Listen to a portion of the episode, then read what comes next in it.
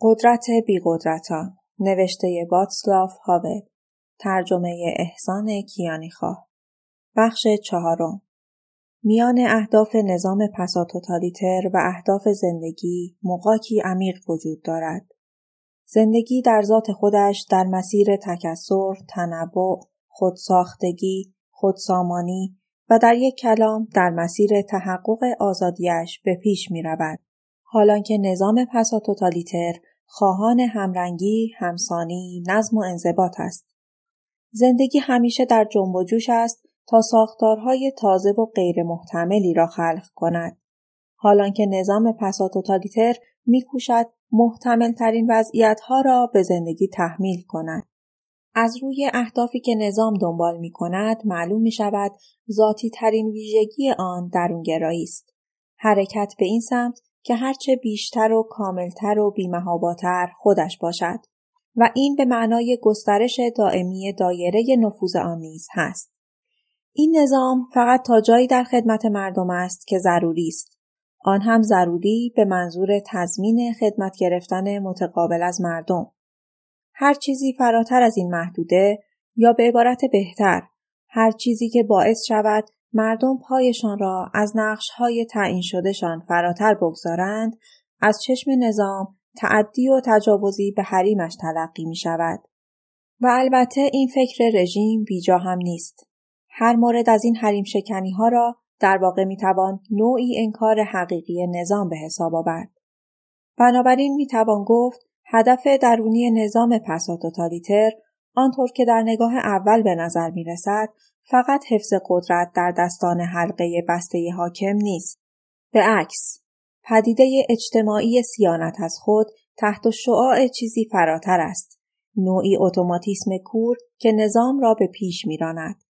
افراد هر جایگاهی هم که در سلسله مراتب قدرت داشته باشند فرقی نمی کند. نظام هیچ ارزشی برای آنها فی نفس قائل نیست و آنها را صرفاً به چشم سوخت رسان و راه اندازنده این اتوماتیسم مینگرد. به همین دلیل قدرت طلبی فرد فقط تا جایی مجاز است که همسو و منطبق با اتوماتیسم نظام باشد.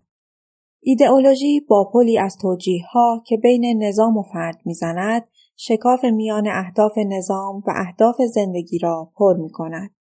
ایدئولوژی وانمود می کند اقتضاعات نظام برآمده از اقتضاعات زندگی است این جهان زواهر است که میکوشد خودش را به جای واقعیت جا بزند.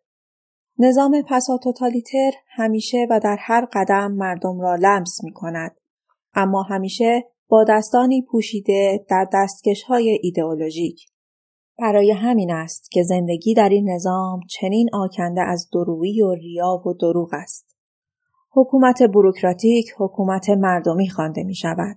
کارگران به نام طبقه کارگر به بردگی کشیده می شوند. به خاری و خفت کشاندن افراد با عنوان آزادی تمام ایار عرضه می شود. محروم کردن افراد از اطلاعات اطلاع رسانی خوانده می شود. استفاده از قدرت برای ملعب سازی نظارت عمومی بر قدرت خوانده می شود و سوء استفاده دل بخواهی از قدرت رعایت قانون سرکوب فرهنگ، رشد و توسعه فرهنگ خوانده می شود. توسعه نفوذ امپریالیستی به نام دفاع از ستمدیدگان عرضه می شود. فقدان آزادی بیان در لباس عالی ترین شکل آزادی ارائه می شود.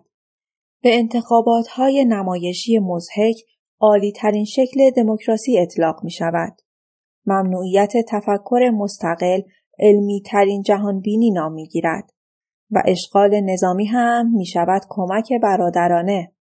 چون رژیم در بند دروغهای خودش است باید همه چیز را جعل کند و وارونه جلوه دهد. باید گذشته را جعل کند. باید حال را جعل کند. باید آینده را هم جعل کند.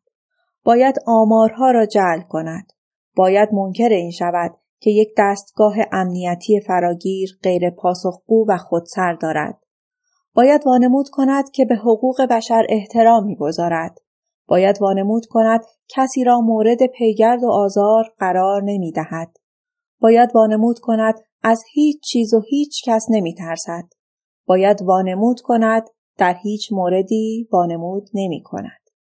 مردم نیازی ندارند همه این مغلطه ها را باور کنند اما باید چنان رفتار کنند که گویی باورشان دارند یا دست کم در سکوت از کنارشان بگذرند یا پیش آنهایی که کار می کنند صدایش را در نیاورند. ولی به همین دلیل باید در بطن یک دروغ زندگی کنند. لزومی ندارد این دروغ را بپذیرند. کافی است بپذیرند که با این دروغ و در بطن آن زندگی کنند. زیرا بدین ترتیب بر نظام سهه می‌گذارند. اطاعتشان را از نظام نشان می‌دهند، نظام را می‌سازند و اصلا خود نظام می‌شوند.